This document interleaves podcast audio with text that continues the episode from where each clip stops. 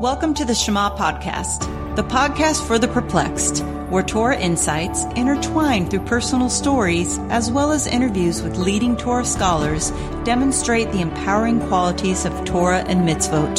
For more great Torah learning through Torch, the Torah Outreach Center of Houston, go to torchweb.org. Now to the show. So I, I just came up with the name of the lecture, How to Use Torah as a Roadmap to Become Soul First and body second. So what is, what are we actually trying to accomplish? Well, we know the construct of man is we have a body and we have a soul. And the job of mankind is to take the soul and commandeer the body. And we actually have multiple layers of soul, but we'll break it down to two basic souls. We have the nephesh, which resides in the blood. We share that with the animal kingdom. That's what animates all beasts. We have a neshama, that's our consciousness. That is what allows us to view the world and to think. That is a piece of God.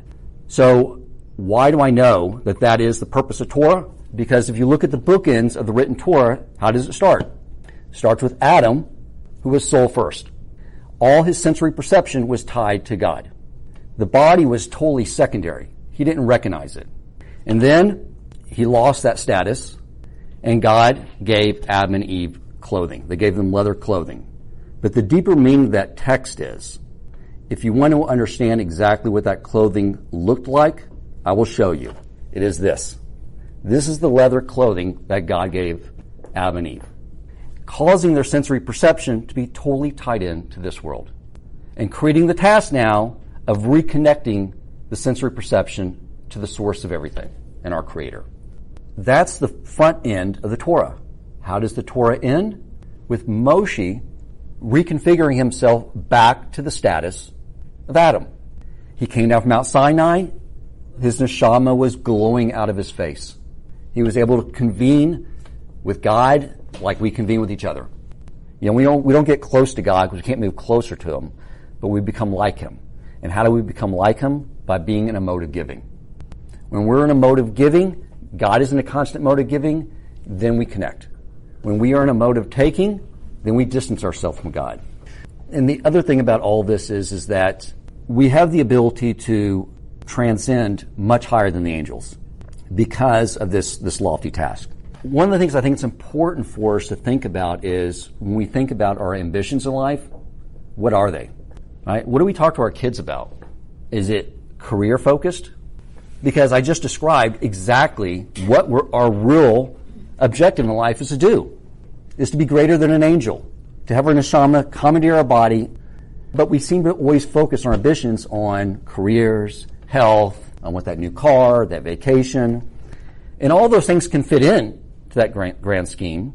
But we have to keep it focused. When we talk to our kids, we need to make sure they understand that their career and the education, everything they're getting to support that career, it fits into that higher purpose. Otherwise, they're going to lose meaning. And we see what happens when Jews, especially, pursue business and money without an attachment to the greater calling, they go berserko. All the mitzvot can be tied into three categories. Man's relationship with his fellow man, man's relationship with God, and man's relationship with himself.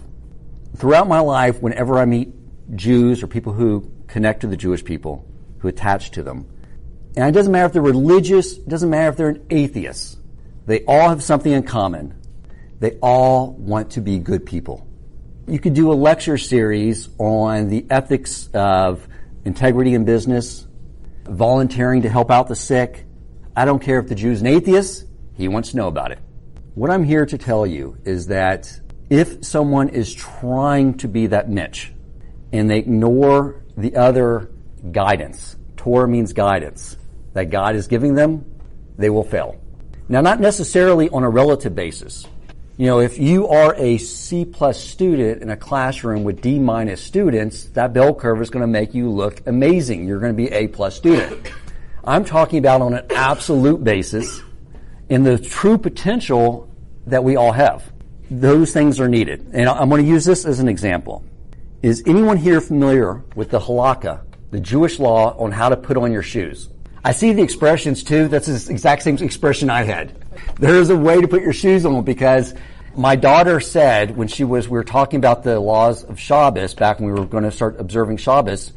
I told her what I knew and she's like, so much. And I was like, oh, I didn't tell you the other thing I know. I barely know anything. And then I was like, but don't worry about it, take day by day. And I was like, and I explained where I've come from since the age of 40 when I began studying. And she goes, it's like you had to learn how to tie your shoes again. And I say, no, it's not like that. It's exactly like that. Because I just learned I've been putting my shoes on the wrong way. Now, my point to bringing that up is this. Let's say Steve, at the age of 120, he's lived a full life because God loves the contribution he's making to his world, the ambassador he's being to his world. But now it's time.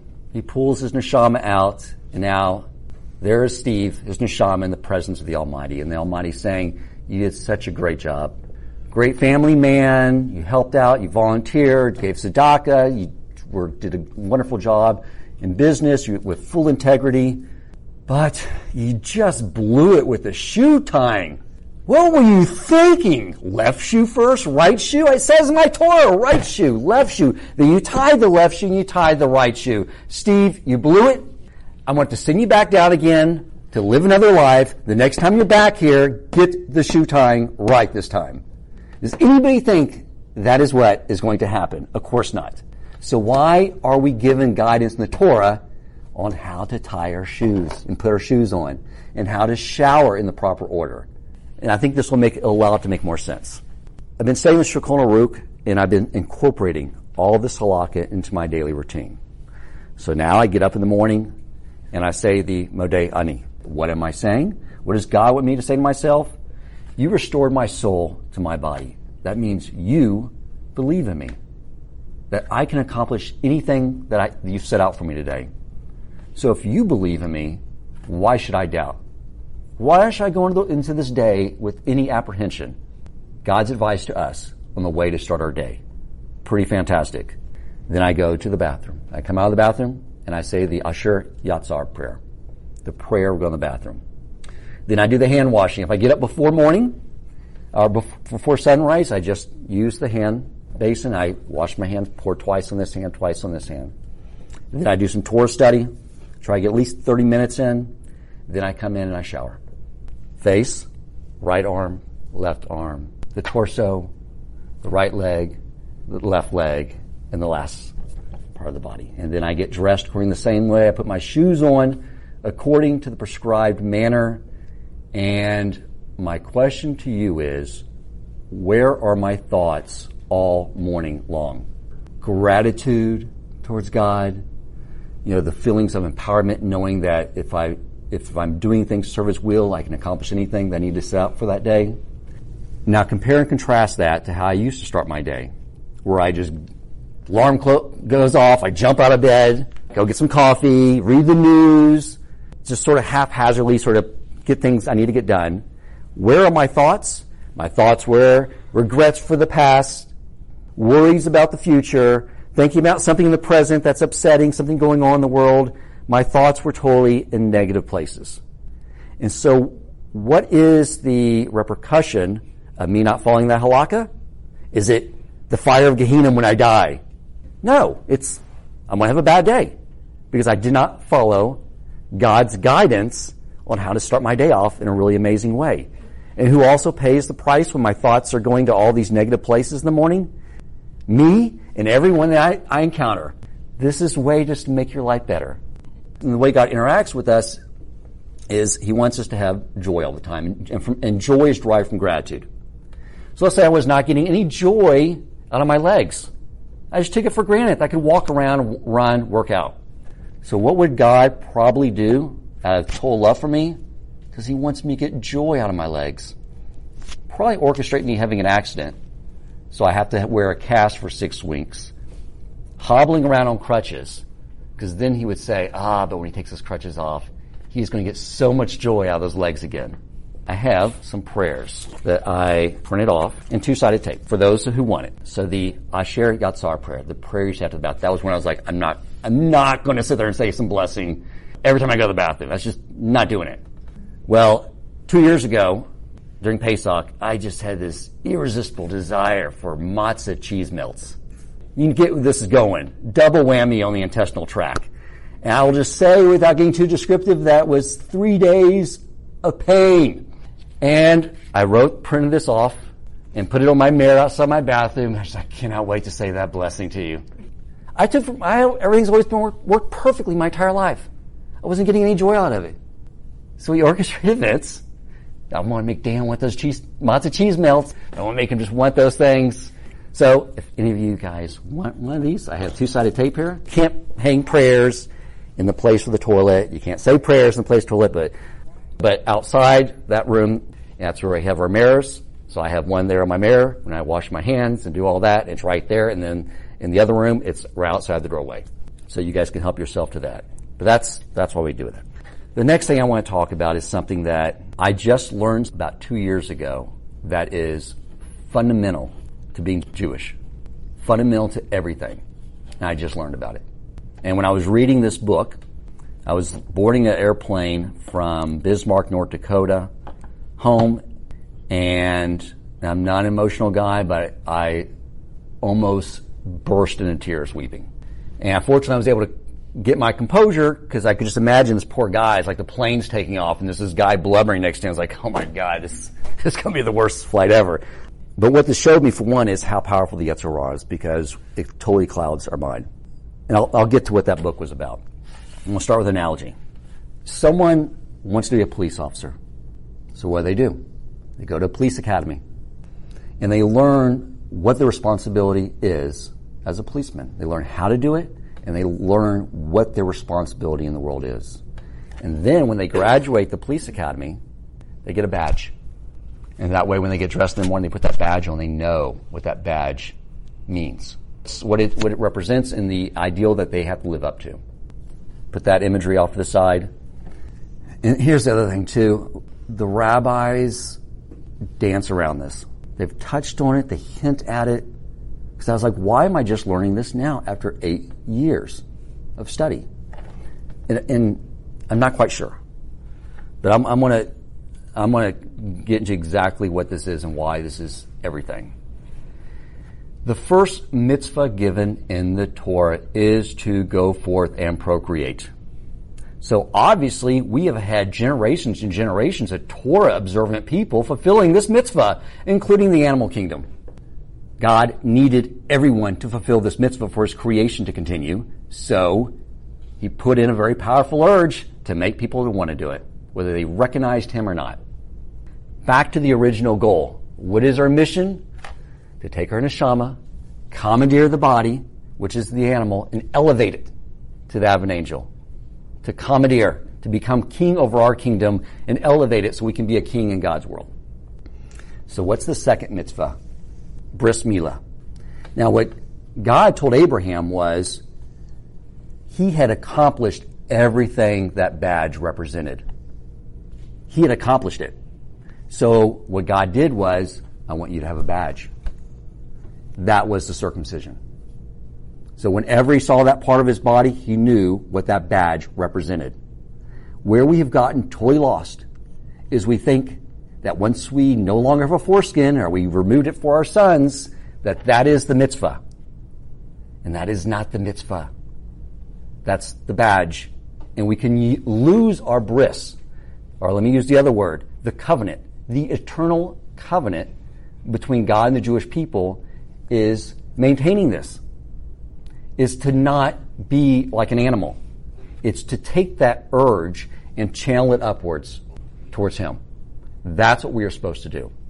The Yetzer Hara, as we know, works on an independent level at, our, at each of our levels. So as we learn more, it, it, it gets stronger. So we're constantly in a point of free will, but it also operates collectively.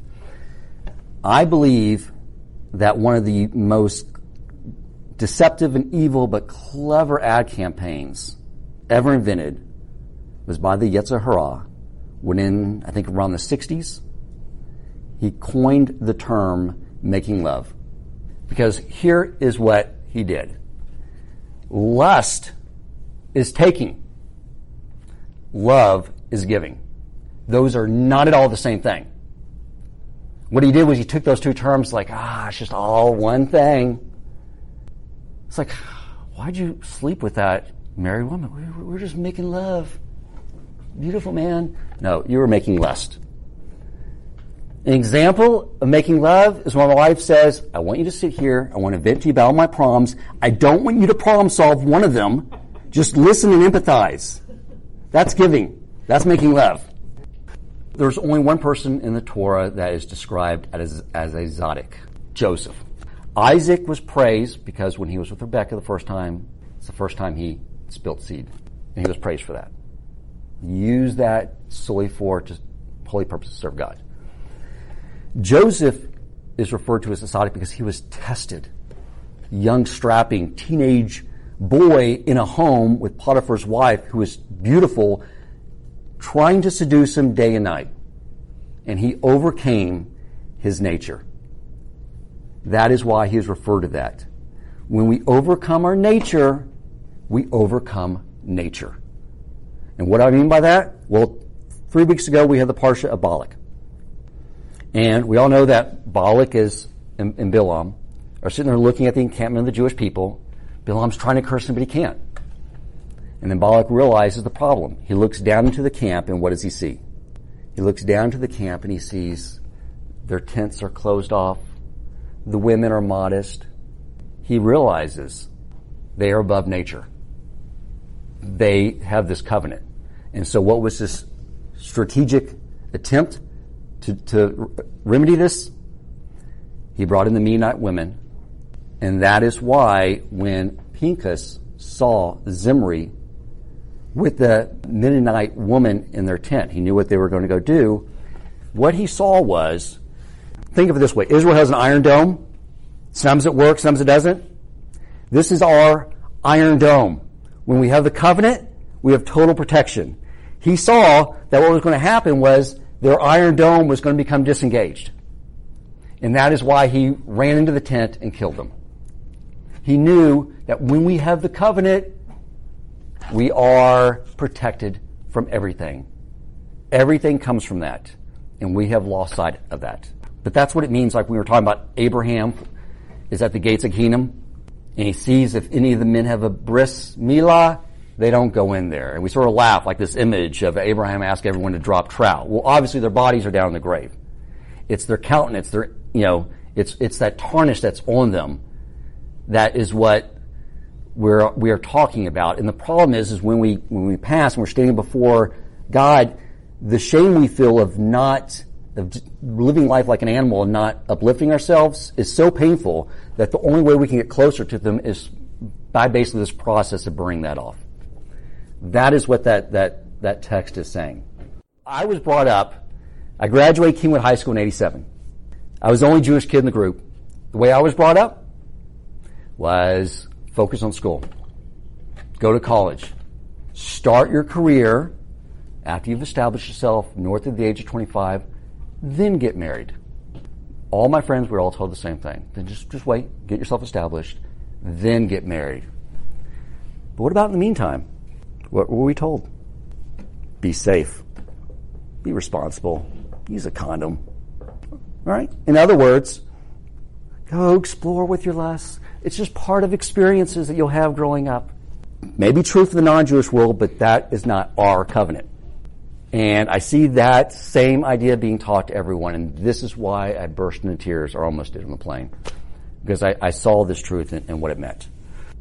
Rabbi Nachman teaches a lot about this that when a man is keeping his bris, it is, and he is above his nature, so he then becomes above nature, his livelihood becomes easy. You know, the demand to toil for your bread is totally lifted away. And so the role of a woman, of course, is why modest dress is so important. We know the mitzvah about not putting a stumbling block before the blind. Also means don't put money in front of someone's propensity to steal. Guess what, ladies? We're the blind. Don't put a stumbling block in front of us. Okay? I, uh, I had this great tradition with my daughter where we go to the beach every year. And so, about four years ago, we went down the beach. And prior to that, Rabbi Wolbe gave a lecture talking about the upside down world. You guys remember that? Rabbi died. Everything was upside down. People that were up were on bottom. People on the bottom were up. Were the rabbis? Same place. Meaning that when you have Torah, we can look at the world through a lens and it clears everything off and we see what's upside down. We see what's right side up. Without Torah, we get very confused. Why? It's because what is normal in our society is what we just assume is right. Like right now, if a group of men say, we're going to create an organization, a volunteer organization, what are you guys going to do? We are going to focus on volunteering to introduce young boys into sexuality, to intimate experiences with us. The outrage would be through the roof. The police would be there no time. They'd all be in jail. You go back many centuries ago in Rome, you were part of that volunteer organization. You were the most righteous individual, such a noble person. It was totally normal. Torah is teaching this that over time things are going to flip around. This is going to allow us to see what is right side up all the time. And so my daughter, so I started a game with her. I said, let's play who can find the upside downs. Because I have a theory that if a kid who hasn't been exposed to so much, so they don't think things are normal just because everyone else is doing it, they'll probably have greater insight. And so we were at the beach and we were eating our lunch and we were looking out at the ocean and my daughter says, I see an upside down. I thought, let's hear. And she said, if mommy were walking around her neighborhood in her underwear and bras, the other mommies would call the police on her. But if mommy were walking around the beach with her underwear and bra, the other mommies would be saying she had a really nice bathing suit. And I just, I never saw it because I've always grown up going to the beach and dressing that way. So th- that, I'm going to end that topic right there, but I'm just saying that it's, it's huge. And what we teach our children and our sons, it's so important to understand this because it is our iron dome. It is what the covenant means. Okay, enough on that uncomfortable subject. This is what I just discussed so far is, is, is overcoming our innate nature in every respect. God is telling us also how to make this job easier. Okay, I like tasks to become as easy as possible so I can be as productive as possible. So let's say that you have a friend, but they lose their sight and you have to help them out. You want to help them out. So you take them, and so we gotta get you a seeing eye dog. And you go to one place and they bring out their seeing eye dogs and they say, we only use Labradors. Why? Because they are smart. They're gentle. They're subservient. They just want to please their master. And he shows everything this lab does to help the blind people get around and care for them. And you turn to your friends like, looks good, but I found an ad for another place, way cheaper prices. We're going to go check that out first.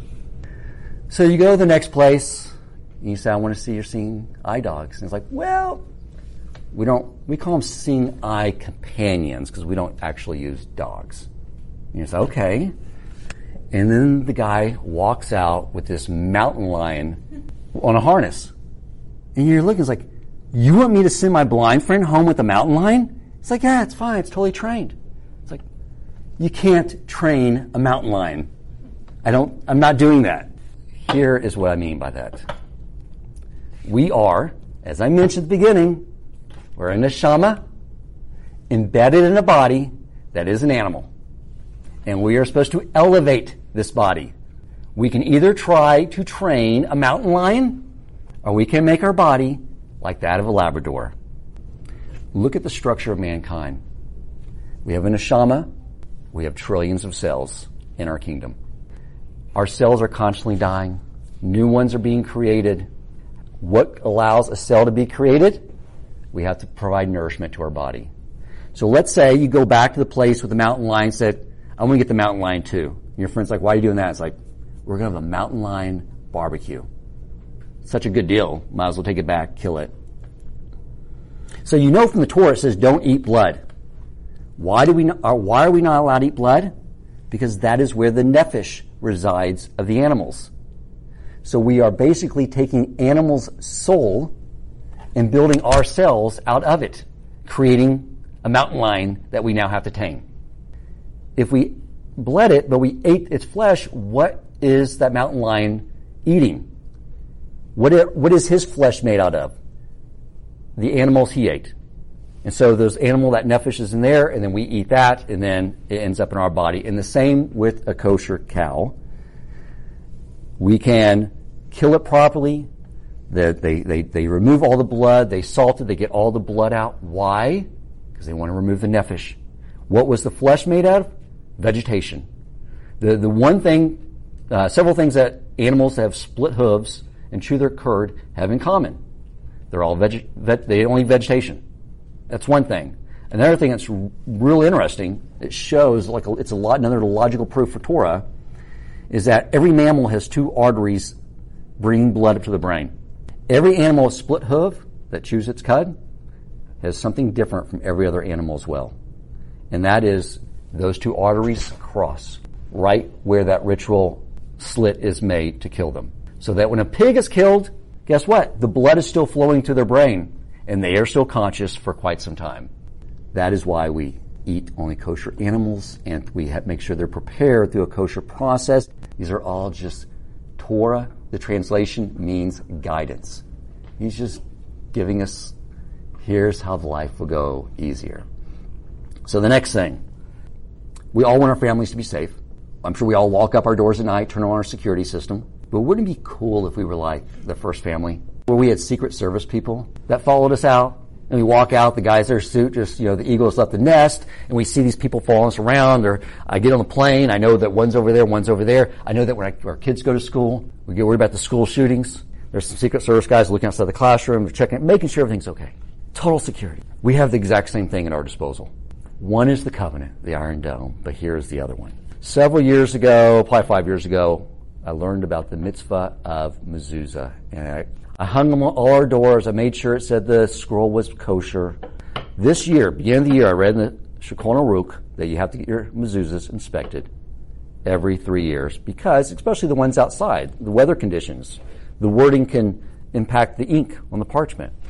So I took all my mezuzahs down to Rabbi Gruninsky, a scribe. I had, well, I had asked Shauna to do it. And what did he tell us? Not one kosher scroll photocopies. And here's what I realized, like we now spend more time and more effort on making sure we have a beautiful mezuzah case. But the mezuzah case, not the mezuzah, scroll inside. Say the mezuzah case is a way of beautifying a mitzvah. Going that extra expense to beautify, it's great. But what we do is we, I think spend most of our time finding the perfect casing to put on our doors. We have no idea what's inside what the Torah is telling us is this is the ultimate security system. So one of the things I brought was cards. From, I asked Rabbi Grunitzky, I was like, please, or mail these to me. She dropped these in the mail. And I implore you to all make an appointment, take all your mezuzahs, go down and see him, have them inspected, and make, and if, if they don't, if they aren't kosher, he will make sure that you have a kosher scroll to go home with. So I want everyone, because I love all of you to have kosher scrolls because then you can enact the ultimate security system, which is you come into the house and we know we kiss the mezuzah, but we can't do it mindlessly. What are we actually doing? That scroll represents our contract with the Almighty. So we remember we have a contract and we basically initiate that contract and say, I am going to live up this contract. He lives up to the contract. He protects our home. But how do you enact the security system? So I brought these for everyone. You can hang next to the mezuzah. There's this wonderful prayer that when you're kissing the mezuzah when you leave the house, and I'll just read the English, uh, the Hebrew transliteration in English. It says, Adonai is my protector. Adonai is my shadow on my right hand. And I will guard my going out and coming in from now till eternity. Meaning when we go out into the world, God will be with us. He will come with us. When my family left to go to Lake House on Friday to go meet my sister, you're not walking out of this house. Uh, get, bring your security service detail. When Elsie leaves to go ride her bike, I give her the advice, look both ways before you cross the street. Of course, when she was younger, if the creepy guy comes up in the car and says, I got some candy, you run. All good advice, but just have them say this prayer. Secret service detail will be out there shooing the bad stuff away and protect it. Put your security system in place. It's not Judaic art alone, okay? It's something very powerful in there that God is telling us to use.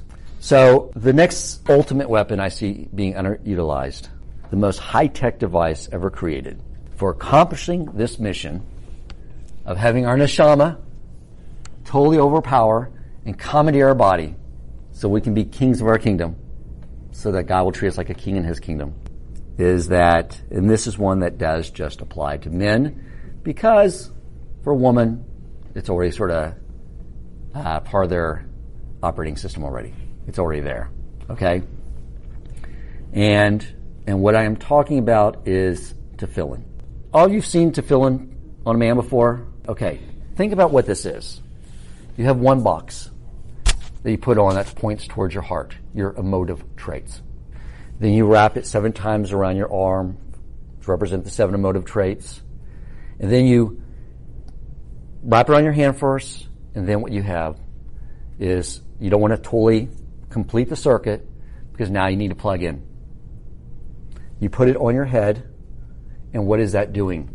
It's God's telling you, like, this will tap your neshama right to me. And I will provide you an influx of mental clarity, of, of, of understanding of Torah wisdom, and then you will draw it down into your emotive traits. This is the ultimate high-tech device for accomplishing our task and having our neshama over and commandeer our body and elevating our nefesh and our lower qualities of our body. And before you finish wrapping around your hand, the first thing you do is the man wraps around his finger because it's a wedding ring. And this is the prayer that you say while you're wrapping it around your finger. I will betroth you to me forever. I will betroth you to me with righteousness, justice, kindness, and mercy. I will betroth you to me with fidelity, and you shall know Hashem. The me is capitalized because that is not a prayer we are saying to God. He is asking us to voice them because that is what he is telling us. And then after we have it around our finger, then we create the shin on our hand for the Shekinah. Now we're lock and loaded. We are tapped in to the Almighty. Now we pray. Now we come with our request. Now everything that we know in our intellect begins to become engraved into our heart, into our emotions. It's no longer theoretical. We end with the hand because even if we perfect ourselves, we haven't done anything for His world until we take action. And that's why the final step is around the hand. So, taking 10 minutes to put on tefillin, to teach our sons to do it, it's, we, we spend so much money for, on our cell phones. They come with plans. We buy cell phones for our kids so they can be connected to each other and us. Buy our sons tefillin. No service plan, Show them how to connect into the Almighty. Start their day off that way. They're going to be so far ahead by being able to begin with that tool. And if you don't have tefillin for you or your son, you email me or any of the rabbis. We will get it for you. We will, I'll have the rabbi hand deliver it to make sure that you or your sons, they know how to use it because it's just too. And I head on here, and I was going to ask if you were here. Debbie sent me an article about where scientists discovered something very unique about men who wear tefillin. Do you remember the? It was basically something the fact that they were discovered that men who wear tefillin have abnormally statistically low heart attacks, health problems, and they're like, we got to figure this out. Maybe it's the leather, huh? You know, now I sent that email back. It's like, yeah, they're going to have a fun time trying to dissect a piece of tefillin. It's like, we can't figure out what the medical properties are. They're causing men to not have heart attacks and get all these other health complications. But we know why. So I'll, I'll wrap up with this. Rabbi Yaakov Wolbe told me a story a couple years ago about a Jewish man that on Shabbos went into a public restroom. And when he got inside the restroom, he realized that the door was on a motion detector. So he realized if I leave this bathroom, I will be in, intentionally building an electrical current, going into an act of creation, violating the laws of Shabbat, and therefore he stayed all Shabbos in a public men's restroom. Now, when I heard that, I was just like, you gotta be kidding me. Really? But I think about it all the time. I always think about it. So here's something to consider, because I think about this all the time, especially on Shabbos, I think about it. Here you have this tzaddik that throughout the week is in that state of giving, totally, tangibly connected to God. He's filling all the mitzvot in order to enable him to do that. And it's very pleasurable to be in that connection. And then Shabbos arrives. When the sun goes down, what happens is the portal opens. To enter into the portal, what that tzaddik says is he has to now move into a state where he is no longer creating, which is what the prohibitive acts are. They're all acts of creation. So he wants to go into that state of not creating and just accepting and seeing the world perfect the way it is right now. You know, everything, his family, his home, everything is perfect. He's in that state of not creating, in that time frame of sundown on Friday to sundown on Saturday, and his connection to God is so much more intensified. And it is so pleasurable that when he was sitting in that bathroom, and he knew on the other side of that door was a Shabbos meal with all his family and friends, it's like the only way I can get there is to disconnect. I don't want to do that. I don't want to leave this space. And so what I've realized is, is that the space I would have left is not the space that Tzaddik would have left. And that Tzaddik's experience of Shabbos in a public men's restroom all day was greater than any Shabbos I've ever experienced. Because I'm not at that level. And the more and more I think about it, I've gone from thinking about that guy staying in the bathroom all Shabbos and saying that guy's crazy to realizing that the truth is, is that I'm crazy. Key, I think, walk away is that this connection is something that can be tangible if we elevate ourselves, really tangible. And even though I'm so far away from that, but you know, God willing, we're going to study together, we're going to work together, but I, we always have to stay focused on the ultimate game plan.